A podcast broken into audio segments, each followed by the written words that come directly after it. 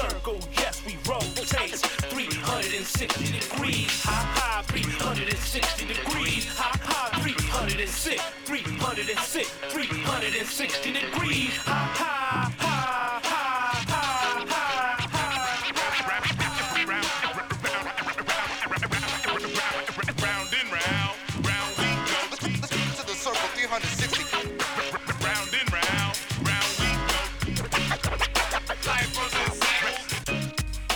Hey, good evening, everyone. You are listening to Full Circle, your cultural affairs radio magazine, produced by members and graduates of the First Voice Apprenticeship Program, broadcasting from right here at KPFA in Huichin, occupied Ohlone territory, also known to settlers as Berkeley, California. And this week on Full Circle, we dive into politics, some national, some local politics of East Contra Costa County and the city of Antioch. On tonight's show, we'll hear an interview with Antioch City Councilwoman Tamisha Torres Walker, fresh out of her recount victory. We'll also hear from an advocate for the unhoused, Nicole Gardner of Facing Homelessness in Antioch. She'll speak on the city government of Antioch and the Antioch police and the treatment of the unhoused community. And we'll hear from apprentice Pamela P. as she speaks with a couple young folks who voted for the first time in the 2022 midterms. All that tonight on Full Circle. I am your host, Free Will and Franklin. I'm coming to you from downtown Antioch. This is Bay Miwok territory. Keep it locked right here to KPFA.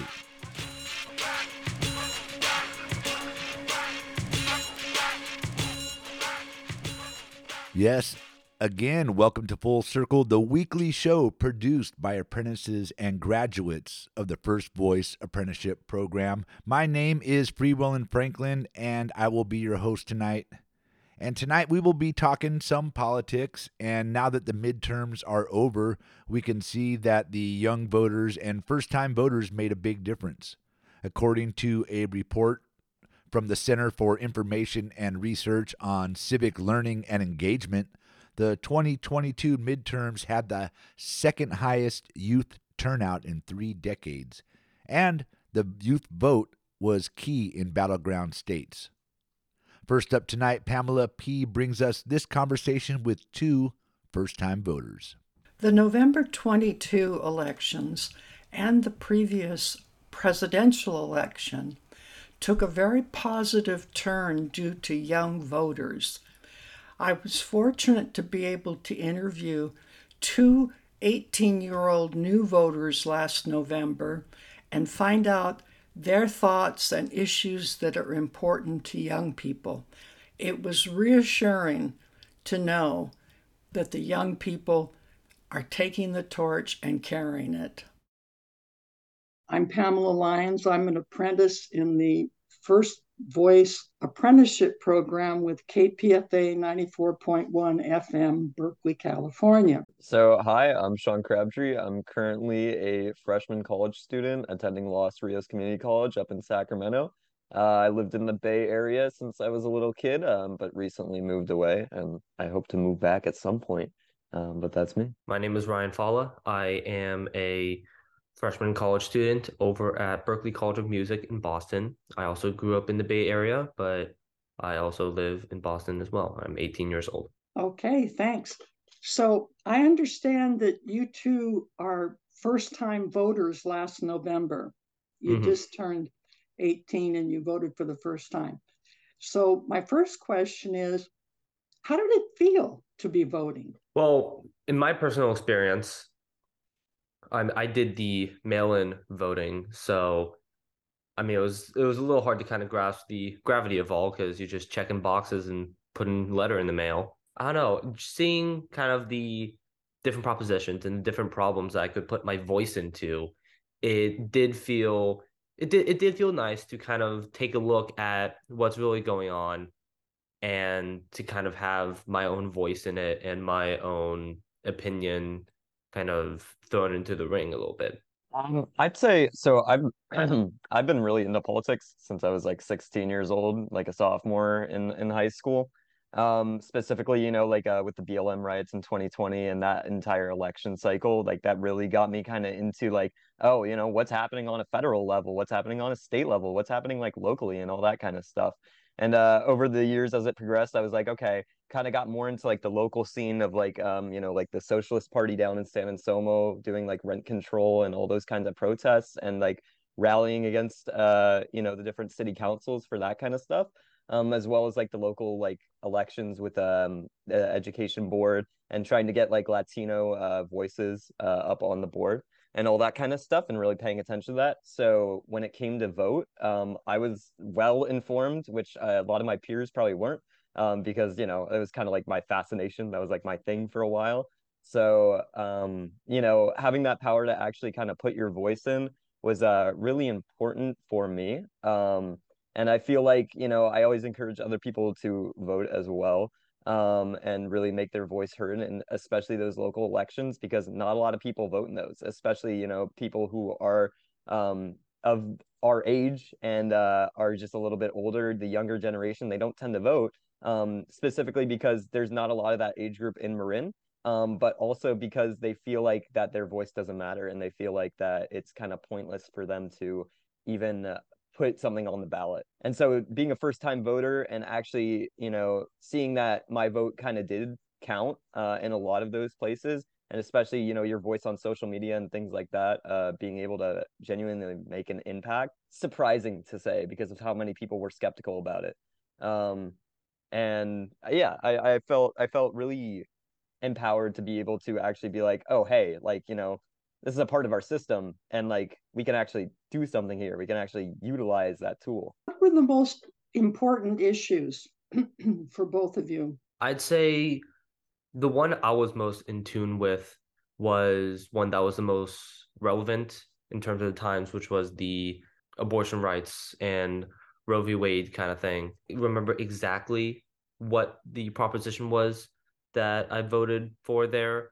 but it was something related to that and just kind of putting my putting my vote into something that had been relevant and circulating and so recent. It it was it did it did feel like a change from just kind of like sitting back and letting the adults talk about everything. Mm-hmm. i would i would personally say um, probably you know the menthol vote of continuing the ban on flavored nicotine products um, specifically because there are a lot of my friends that are addicted to nicotine, vaping in general, um, uh, including you know like uh, flavored products and that kind of thing. Um, and so California instituted the ban, I think, in 2016 in their vote uh, to ban flavored products, and they voted again to continue that ban.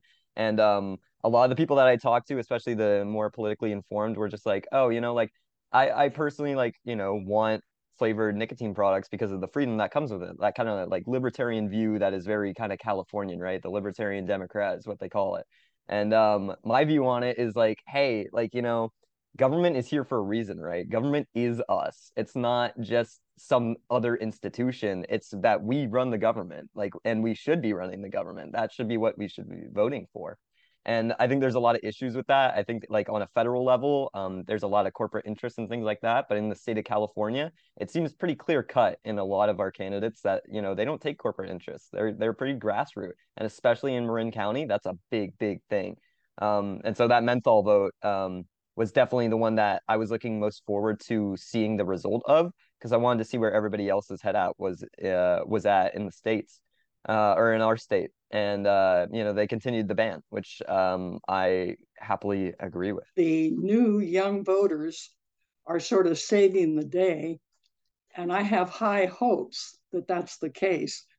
So, what issues do you think are most important for forward thinking to give to give advice to anybody who's running for office or anybody that's a doubtful about whether their vote counts. What what issues do you think are the most important? I think the one thing I would say is that there are definitely topics going on right now that people should be involved in but like for forward thinking and for like for the future and especially for people looking to run for office i think just getting in the habit of reading the news staying in tune on current events and kind of taking interest in not only federal but especially local politics would be a very smart choice for young voters. Um, if we're talking on a national level, I, I, I think it would be things like marijuana and climate change are very, very popular amongst our generation. Recreationally, uh, a lot of our generation uses marijuana, um, and I think that's something that they really want to see marketized and uh, be taxed upon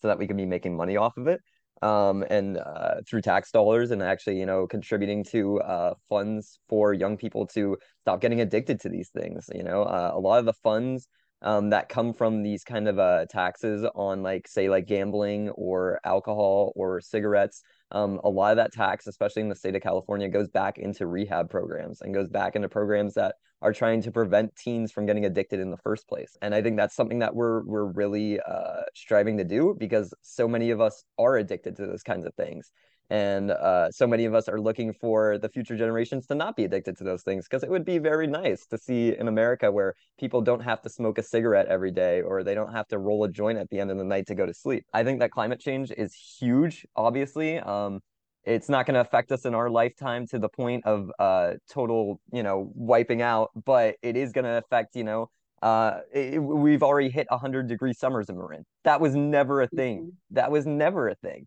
and and now we're gonna go up to 110 probably by the time that you know me and ryan are at the end of our lives like it'll probably be up to 120 130 if we don't do anything about it. And that's ridiculous. Nobody wants to be living in that world where marin was supposed to be this perfect you know weather kind of climate and now it's you can't even walk outside on like 90% of the days in summer. I, I i think those are the two most important issues. If we're talking locally in marin um, for young people, if you want my vote, I would say rent control and housing um, because I can't afford to live there so many people can't afford to live there. So many young people cannot afford to live there at all. And Marin is a epicenter of culture. It's an epicenter of innovation. It's an epicenter of so many different things, music, art, just so many things come out of Marin. You know, so many bands like you know, eh, Journey, right? Journey came out of San Francisco. And there's just so many things there that young people would love to contribute to but so many of them can't because they just can't afford to be there. Mm-hmm. And so if you really, you know, want the young vote, make it affordable for us to live there.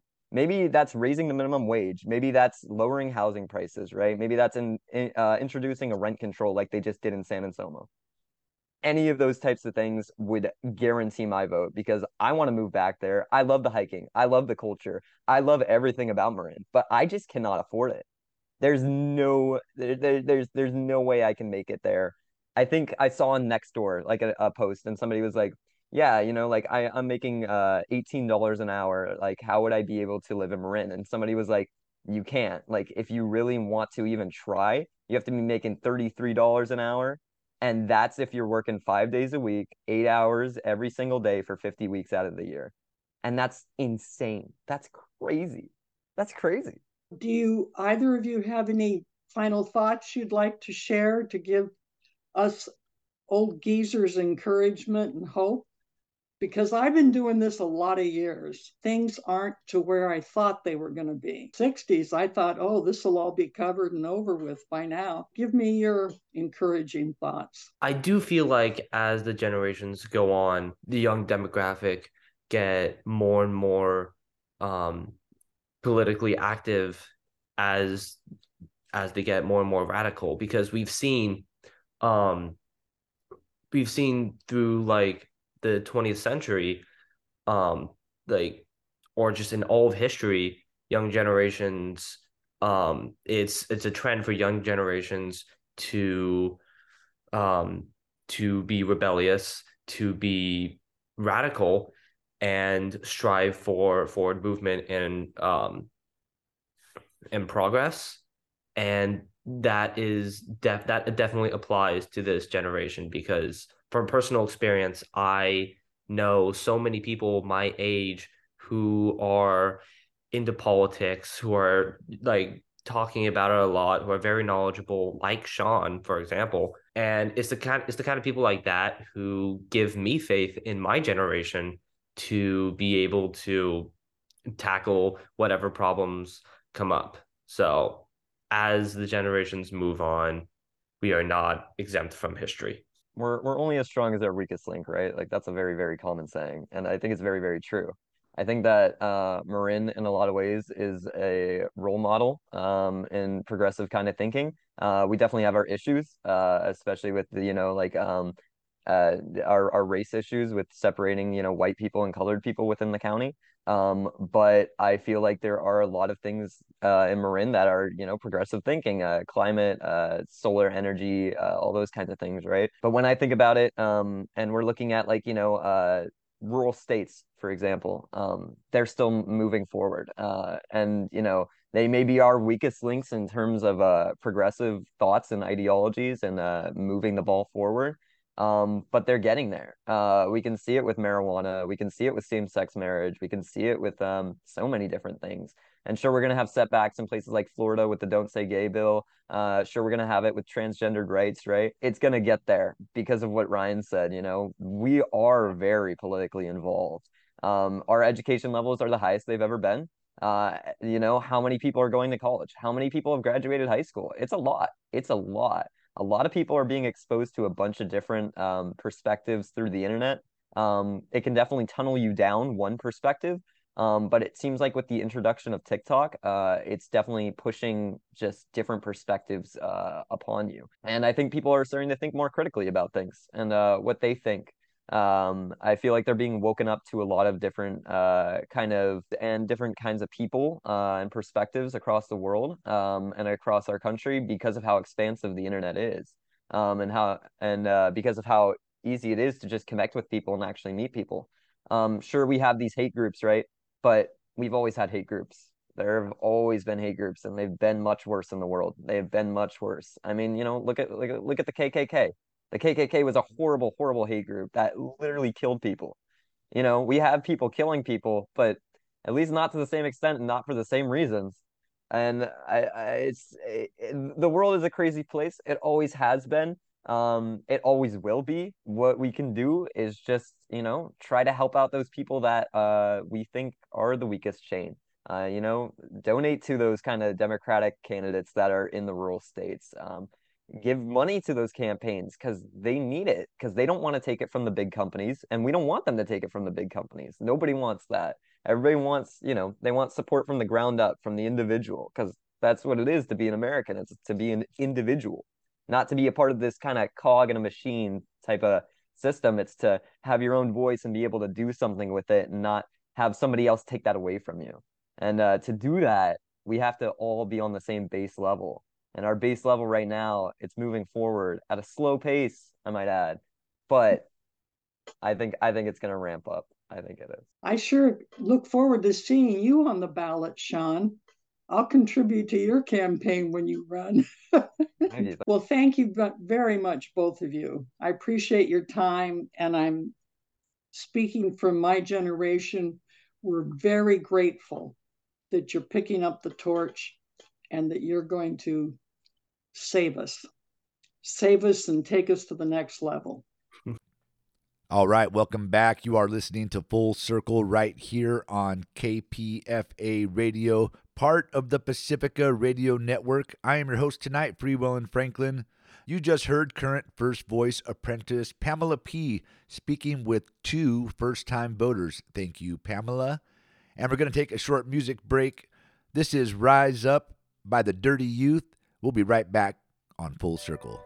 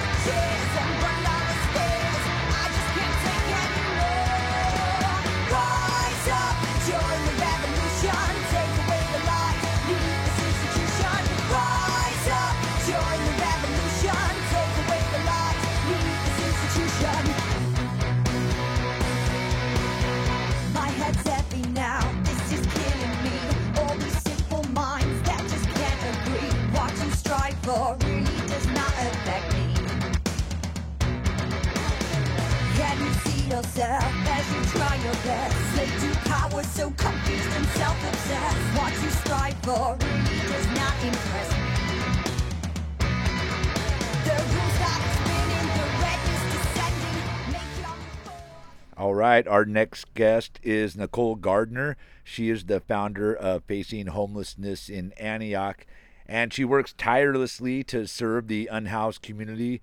She serves weekly meals from her van. She also provides resources in emergency situations. She even helps bring a sense of normalcy to folks living on the streets by having birthday parties, holiday barbecues, and even public memorials when we lose, you know, one of our loved ones in the streets. Um, welcome, Nicole. It's good to have you back on KPFA in Full Circle. Thank you, Frank. Thank you for having me. It's always great to have you on the air to talk about your work. Well, let me first thank you for all the things that you do for our family and friends who find themselves on the streets trying to survive. I have a lot of friends out there. Some of them I went to school with, and some I met uh, through the work I do, like with you and KPFA. Um, so thank you. Thank you. It's my pleasure, really. And um, well, let's start off with the Antioch City government. Um, recently, the city has passed some rent control protections to help keep people in their homes so we won't have more unhoused folks on the streets. And they got the Executive Inn being converted into transitional housing through a lease with the, the owner.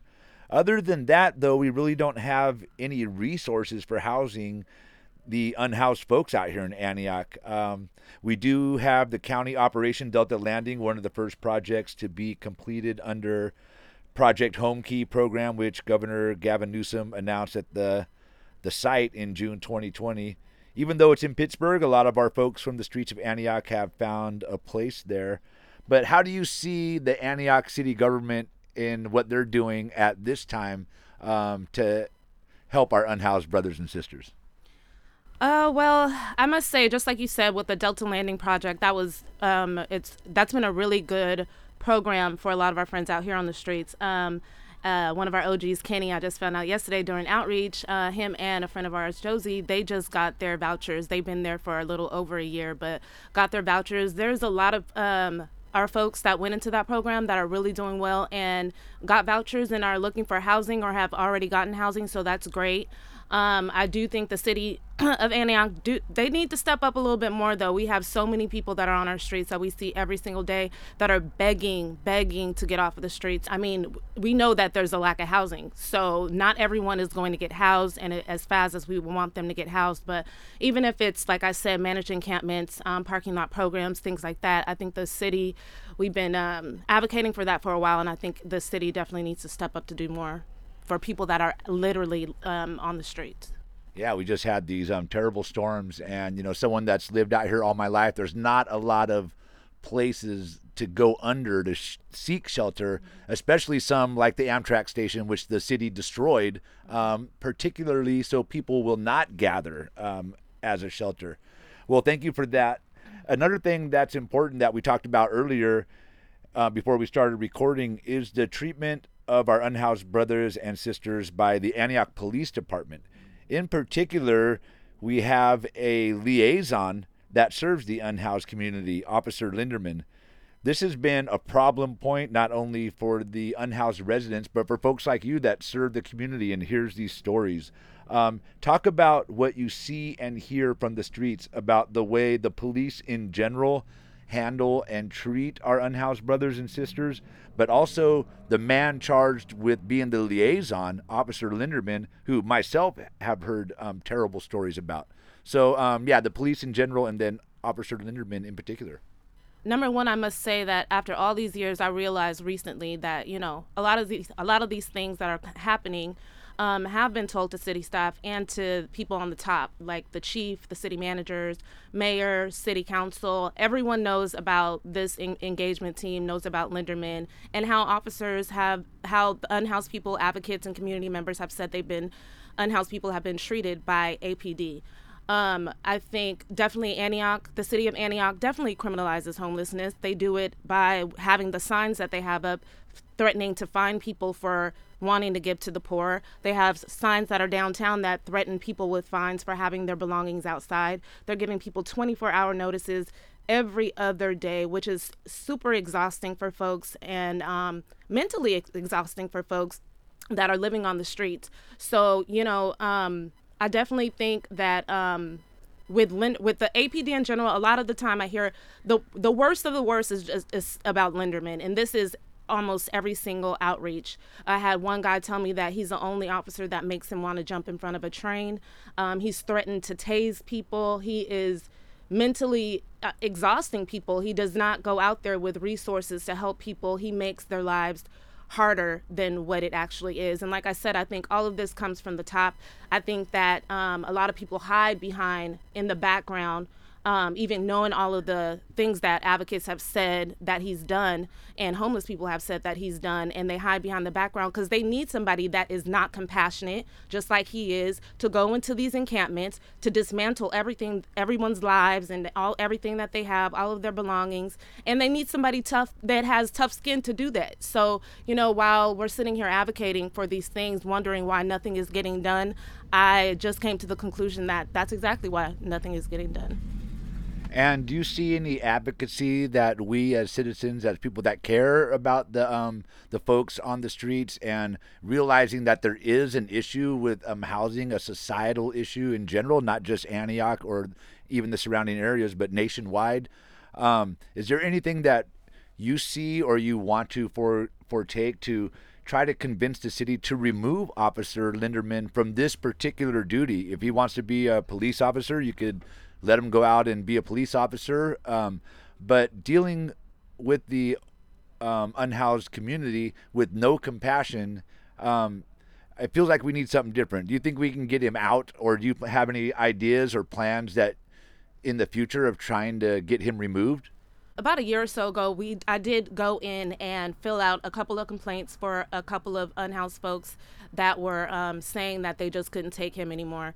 And when I went in to go um, speak with the sergeant about those issues, or about those complaints, the way that I was treated, um, it was like intimidation. And I and I said that to the officer. I feel like you're trying to intimidate me. I'm not easily intimidated, but I felt like I was being intimidated. So it is hard for I believe unhoused people to go in and try to even make a complaint when these things are happening. Um, I think um, we need to make a safer environment for folks to be able to um, make those complaints, have those complaints taken seriously. I think APD, with all that's going on with them right now, they really need to step up, be transparent, hold these officers accountable when there are people that are coming in and and, um, and complaining about that. I think community awareness is definitely important. So we did start a petition against uh, Linderman I think it was almost a year or so ago. So we just picked that back up. We put that back on our social media platform. We have over 500 signatures um, on that platform. And just recently, we have a petition that we have on the bus letting people know, you know, there is a petition so that we can get unhoused people to speak for themselves, sign the petitions, and then um, hopefully go from there. Bring it to the chief, bring it to the city manager, and whoever we need to to try to get this man out of there because he's just not he's not it and he um we we need Antioch needs to do better. And then, real quick, I just want to ask about a controversy that happened uh, during the election. Um, you worked hard out there to give the unhoused community some sort of voice in our politics, in our city government, because although they may not have a residence, they still have a right to choose their elected officials. And what you did was work to register people to vote. Um, in the area where you do your service and um, give people hot meals downtown Antioch. And what happened was it was a really close election, and we're going to be speaking with Tamisha during this show tonight. And it was a really close election, and Tamisha was out in front um, by a few votes, and there was calls of ballot harvesting and um, rigging the election with the the unhoused community to all vote for Tamisha Walker, and how can they have an address? Um, can you just address what it was like to hear that, and um, how important you feel it is to get um, to make it possible? You know, by bringing out the registration forms, explain to people how to do this, um, how important that is to let them have a voice in the people that are making the policies around homelessness in Antioch? Yeah, definitely. So I'm so excited about this because this is one thing that we actually this is a program that we've ad- adopted since even since election just like we're doing this year round registering folks to vote because it's so important. We have been the voices for the um, for the voiceless, basically the homeless on our streets for years. And I found that it was time um, to give them a voice and like, you know, a lot of these policies that our local officials they adopt or don't adopt it's it affects them in every way whether it's housing whether it's what we're talking about now which is uh in um having managed encampments all that stuff. And and no we did not. We did not say go out there and vote for this person. Go out there and vote for that person. I had my own preferences. I had my sweaters all that. But when we did our nonprofit business with facing homelessness the point of the matter was just to give people a voice and say register to vote we didn't have ballots. There were no addresses for ballots to be dropped off at. So that was ridiculous right there. I, I never understood that. Um, again, we just registered for people to vote, and that was and that was the end of it. And people were really upset about that, which shocked me. But for some for some groups, not so much. But yeah, it was ridiculous. Well, well, I thank you for doing that, and you know, getting people the ability to use their voice, um, their vote as their voice. And we're running out of time here, but real quick before I go to my last question, how can people follow you or um, see what you're up to, or if they have like supplies to donate? Um, talk about some of the supplies you might even need, and um, how people can um, reach you to make a donation of supplies to help the unhoused community. Definitely. So, one thing I do want to say is the community has been really great with helping and donating um, supplies, whether it's clothing, toiletries, blankets, um, sleeping bags, tents, all all kinds of stuff we have. So, um, if you do want to reach out, volunteer, or uh, donate, you can go to our website, facinghomelessness925.com. or um, it, one one important thing I want to say: we have a lot of folks on our streets that are um, passing away due to drug overdose. So one of the programs that we have is our harm reduction program where we um, pass out the Narcan and condom distribution as well. So you can go to our um, Gmail, which is Facing Homelessness 925, and you can, whether you want to meet us when we do our outreach and pick up a, a Narcan kit, or if you want to um, have one mailed to you, we can do that as well. That is definitely one of the one of the most important things that um, um, that we programs that we provide. So other than that, yeah, we appreciate all the love and support that we've been getting in the community, and that's where you can go if you want to reach out. All right, and you could also follow the Facing Homelessness in Antioch Facebook page, correct? Yes. All right. How could I forget about that? That's all right. I'm here to help. And um, we got like one minute left. Right now, we're sitting here in the park, the city park. There's a lot of our unhoused brothers and sisters that are out here, but we're sitting in your van that you got to help um, service the community. How does it feel to have this um, this great vehicle that could better um, help you help others? Because I know it's been a long time coming. You used to have just a little box van. Now you got a small bus, and I could see all kinds of boxes of supplies. It's it's loaded up.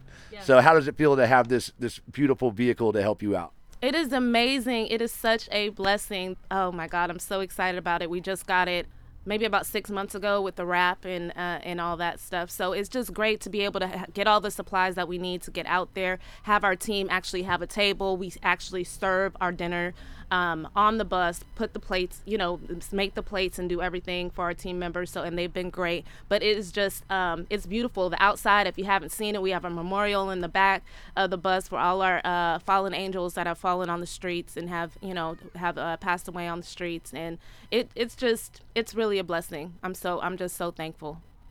All right, Nicole Gardner, facing homelessness in Antioch. Thank you so much for again all the work that you're doing um, to help out our folks on the streets, and for um, spending time with us tonight on Full Circle. Thank you.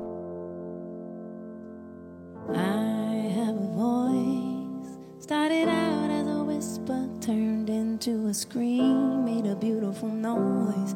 Shoulder to shoulder, marching in the street. When you're all alone, it's a quiet break, but when you're band together, it's a choir of thunder and rain. Now we have a choice, cause I have a voice. I'm not living to die. Don't stand in a wasteland, look at me in the eye. Stop living a lie and stand up next to me. You gotta put one foot in front of the other with a hand in a hand holding on to each other.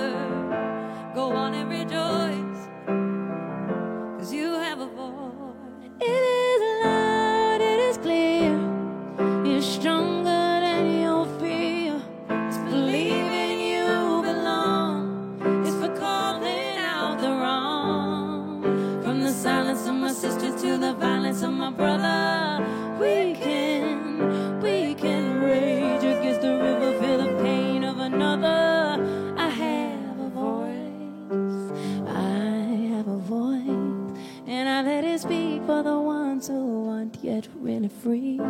It's killing me. No one is saying what we need to hear. I will not let silence win. Now, when I see all the pain our people are in, there's no other choice. Welcome back to Full Circle right here on 94.1 FM KPFA and kpfa.org. You just heard A Beautiful Noise, Every Vote Counts by Alicia Keys and Brandi Carlile. And before that, we heard from Nicole Gardner, the founder of Facing Homelessness in Antioch. Just a reminder, we will post all Nicole's contact information, our music breaks, and our reference materials like articles and reports on our website, kpfaapprentice.org, just after the show tonight.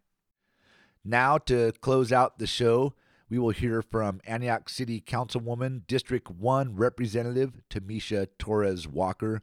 She was recently reelected in a close race out here in Antioch, which led to a county audit of the ballots and then a recount by her opponent.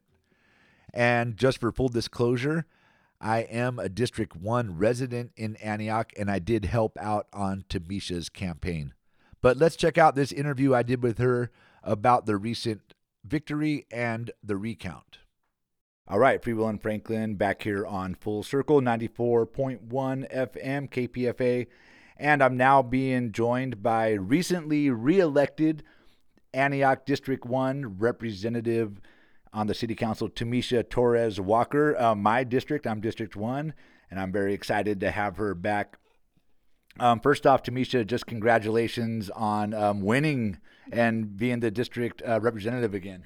Thank you, Frank. I'm super excited about it. I am. I am. I you know, I had, you know, people kept asking me, "You to run for reelection? You to run for reelection?" And I was like, "Nope, nope, I'm not. I'm not."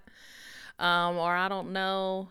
And it just became very clear, you know, early on last year that I I was to make the decision to go ahead and run for reelection. And so I'm super excited for this 4-year journey. I'm excited for you. I'm so glad. And um, I really want to talk about, you know, the process that we just went through here in Antioch and also Richmond and, and of course other places around the um, the state and the nation.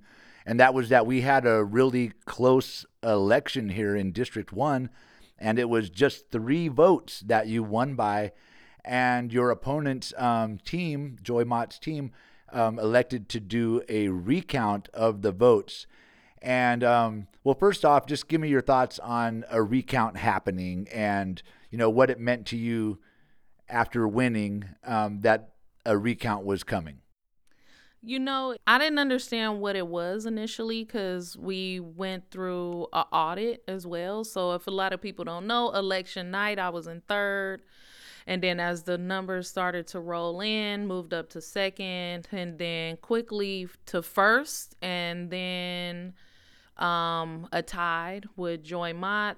And then when the last numbers came in, I won re-election by three votes. And so, you know, the biggest challenge is that, you know, people either don't sign the envelope or they, you know, they forget to sign the envelope or their signature don't match. So you get to cure ballots and let people know, like, hey, get your vote counted. And so, what really got to that three votes was knocking on the doors of voters in Antioch in District 1, just saying, like, take, you know, stepping out on a limb and saying, Did you vote for me? And people saying, Yeah, absolutely. And me saying, Well, I need you to cure your vote. Your your your vote isn't going to be counted if you don't do it. And it was an exciting process to still be on the campaign trail even after election day. Um, and that's what got us to the three votes. Just going out there back into the community and saying, "I need your help to win." And then to hear that, like, when it was three votes, that the county was going to do an audit because they were like, it was too close, and they wanted to make sure and we we were there for a full day during an audit where they counted every vote. And that's when they confirmed I won that I that I won by 3 votes. And we all went home excited you know thinking you know it's over you know what's the plan for the next 4 years uh, or even really less rest for the holidays? And then next thing you know, I get a letter in the mail saying that um, the opponent that I beat out by three votes wanted a recount. It was pretty disappointing. All right. Well, let's unpack just a couple of the things because um, you cured a vote. For people that don't know the process, um, just reiterate what happened because I guess people didn't sign or it was maybe marked funny, but you had the opportunity to ask that person and they said that, yes, I did vote and it then counted. Yeah, so you know, a lot of people don't know that sometimes your signature at the DMV don't match the signature you put on when you sign your mail-in ballot, or some people forget to sign the mail-in ballot altogether. And so the county have a process. If you request it, they'll give you the names of the people who need to cure their vote, which really is just saying, hey, we need we want to alert you that if you want your vote to be counted, which your vote is your voice, you need to come in and either add a signature, you need fill out the paper we sent you in the mail, add a signature to your ballot or sign it so that we can match the signature up so your vote could be counted. And so they had mailed letters out to residents letting them know that their vote needed to be cured. But some people just didn't send the letter back. So fortunately, you could get the list of the voter. Now they don't tell you who the voter voted for. So you're going out on a limb. And so you just go to each address and knock on the door and you say, "Hey, did you know, I mostly just introduce myself and ask the voter if they voted for me and if they said yes they did i alerted them that you know they needed to cure their ballot their signature didn't match or they missed a signature and i had the form right there and you know asked them would they trust me to walk the form in for them and they said yeah and they signed it and there there you have it. All right so you got to go out and cure the ballots and then that put you ahead by three and then something else you mentioned was the audit. So this was not the uh, recount nope. by the opponent this was just what the county did in a close case when they saw that the race was close because they knew that uh, they knew I won by three votes before the public knew. Even before myself and Joy Motts knew. Our county election officials, like that, they did a great job. They wanted to make sure, so they did an audit on the Richmond race and the um, Antioch race. And that at the end of them look counting every vote, they came and showed us what they did and they said that I won by 3 votes and we were excited and that is how the um the audit went. I felt like it was okay cuz they didn't want to put something out there that they weren't totally clear on. They wanted to make sure that they dotted all the i's and crossed all the t's. So cuz cuz it was weeks before Christmas. you know, it's like people want to, you know, be with their families. That was a, you know, a big win for us and you know we thought we were going to be able to celebrate but then maybe maybe a week or two later it was kind of like hey i get this letter in the mail saying that it's going a recount was requested by Allen Payton um, the editor editor of the antioch herald on the behalf of um, joy mott's campaign for election. And so then we were off and running the fundraise for legal support because I'm not a elections attorney and I don't understand how this go. And so then it was pretty interesting because now we're going into a recount and I had never done that before. Well, let's talk about that because somebody had the privilege of being able to do a recount. So um, I got a little bit involved. I wasn't totally involved, but I got to see some of the process. And it turns out that the the recount, if you want to do it, especially after they feel like they've done an audit already, your campaign has to pay for that. Um, can you tell us about how much the um, the the campaign of Joy Motts had to spend on a recount? I'm not sure how much. Um, I mean, I don't think the, the, finances are financial reports are out there to be requested yet to know how much money she actually raised to support the recount, or even who contributed to the recount, which should be all public record pretty soon. But because um, Andrew Butt and Cesar Zepeda in Richmond were also in the same, you know, challenge they had is that that was challenged too, but that's because of a you know a draw. They were tied, and Andrew Butt committed to a tiebreaker, and Cesar Zepeda won the tiebreaker. and um, you know they were like no they wanted to challenge it and and do a recount to be able to challenge votes and so we all kind of find ourselves in the same position but the biggest thing is that like if the Mott's campaign on their own would have had to pay for a recount. It could have been upwards to from what i understand anywhere between 20 and 60 to 70 thousand dollars because you you you pay for the full recount which could be upwards to almost 40,000 but then also legal fees for a um elections attorney which could be also upwards to 30 you know 20 to 30,000 some some are generous 10,000 so it could be a major a major cost but because the Mott's campaign and the Butts campaign came together and requested the recounts they got to split the cost of the recount. I'm not sure if they got to split the cost of the legal fees. Um, but again, we'll know all of that when you know when that becomes public record. Well, let me interject here because on the campaign page of Joy Motts, they were saying that they wanted to raise about thirty-eight thousand dollars. Well, this brings me to my question about you know privilege of being able to afford that. If you were just a couple votes short, you know these guys were teaming up with bots um, or butts, and they had I combined Mott's and butts. Um, they teamed up with um, Butts, who are very wealthy individuals, and out here we had, as you mentioned, the um, the Antioch Herald and other um, local business folks that were helping raise that money. But when it comes down to a grassroots campaign such as yours, do you think you would be able to afford that, or how would you go about if you felt you were just one vote short and wanted a recount? Does that seem like there's a problem with our our procedures, or?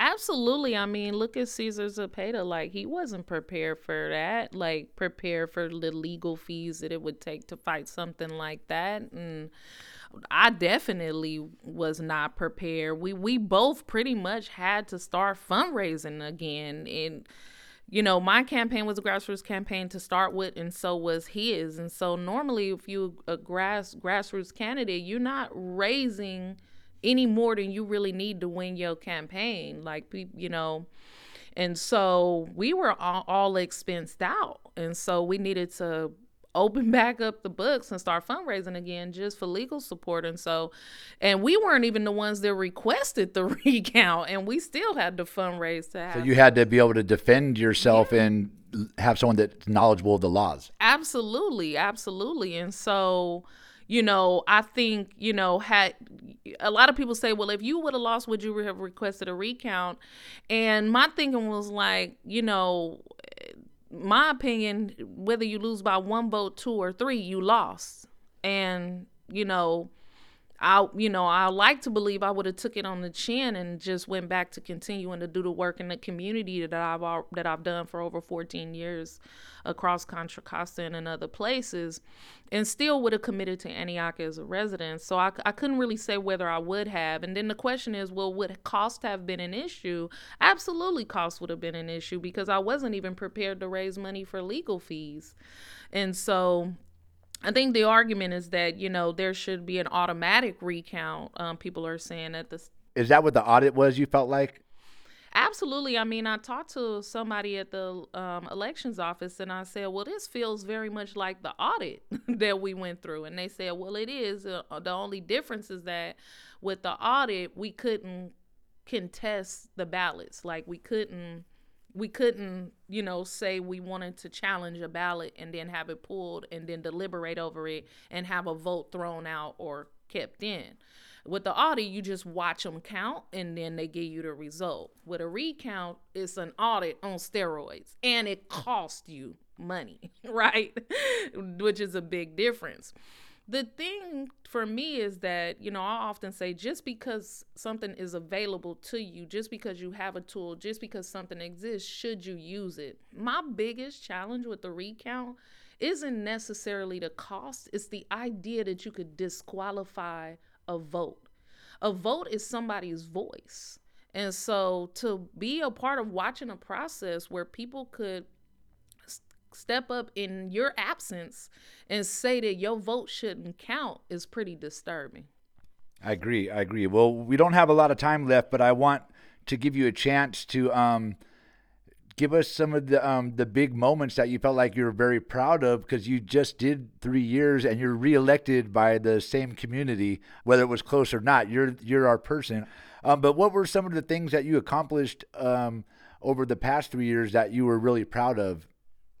Well, it felt like three years, but it was only two. My mistake. My mistake. we marched in the streets for the first year, then got elected and, you know, led for two years. But I think, you know, what I'm most excited about, a couple things. The establishment of the, Department of Public Safety and Community Resources. I'm really excited about that department to be more public facing, but also to reimagine public safety and what it looks like to protect our residents and help increase quality of life in the city. So I'm excited about that. Really excited too about the establishment of a police civilian oversight body, which the applications are open now online. Please, Frank, everybody apply. Um, if you're an Antioch resident and want to have, you know, some, you know, accountability for, you know, public accountability for what's going on in our police department, I think is very important. So I'm excited about that. I believe both of those are historic for Antioch as well as being just really excited as well about addressing issues related to violence in our community and specifically gun violence which I've been fighting for since I moved to this city over 9 years ago. Cuz you can tell when it's when something is trending up and gun violence has been for a while in Antioch. And so bringing 1.8 million of California Violence Prevention Act funds to Antioch to address gun violence and also working with the district attorney district attorney's office who has also been championing funds to address gun violence across the county, but specifically in Antioch as well. I'm really excited to see how we do that from a community based lens. And so it's not law enforcement heavy, although you do need the hammer and the nail sometimes. You know, you need the hammer sometimes, and sometimes you also need resources. And so it's a carrot and a stick, but it's community led, community driven and for the most part it's effective in some cities. And so i'm excited for that to roll out effectively and see what happens. And those those are just the highlights. I mean i've done in two years what most council people you know probably take them two three terms to do. Um, and now i just want to sit back over this next four years and be a part of the full implementation of these things. All right. Well let me just ask you one more question because out here we have the investigation of our police going on and we've had a um, I don't want to say rocky, but there's been a bumpy relationship with um, some of the police out here. And the community, well, a lot of them seem to think that you have a hatred for the police and that um, you don't like the police. And I get the same thing, but what we really want is accountability and police that are compassionate and care.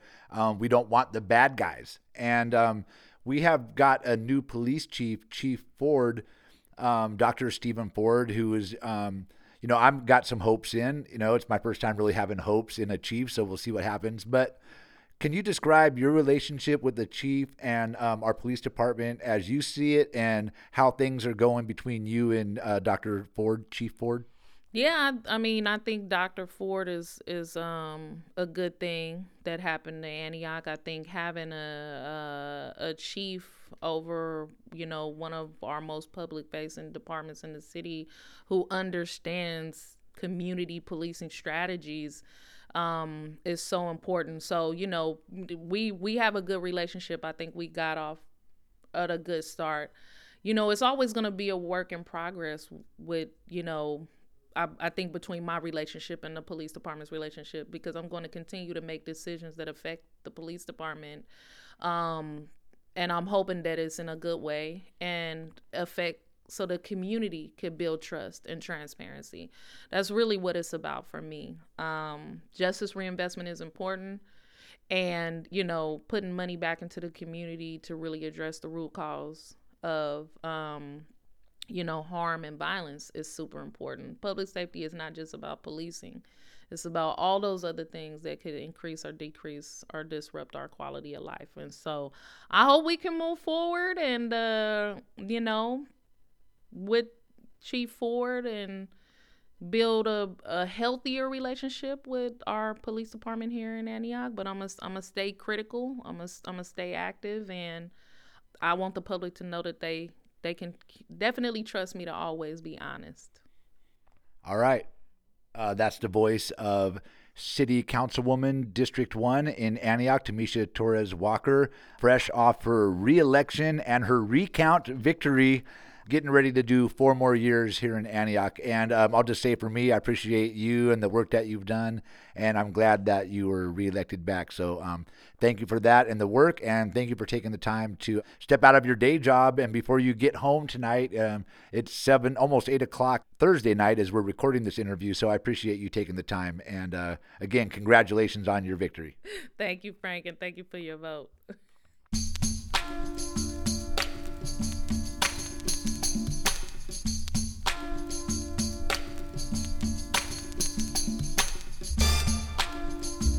And that does bring us to the end of tonight's show. Remember, check out our website, kpfaapprentice.org, just after the show for some pictures, archive shows, and important links and information related to tonight's show. And we'll post links to the music we featured tonight as well. Big shout out to Pamela P for her interview with the first time voters tonight and the Full Circle crew. Miss M is our executive producer, and me, Free Will and Franklin. I have been your host tonight, and I'm also the technical director for this show, Full Circle. Thanks for listening, everyone, and remember, while you're out there, to please protect your health and also your humanity. And stay tuned to KPFA. Up next is La Onda Bajita. Good night, everyone.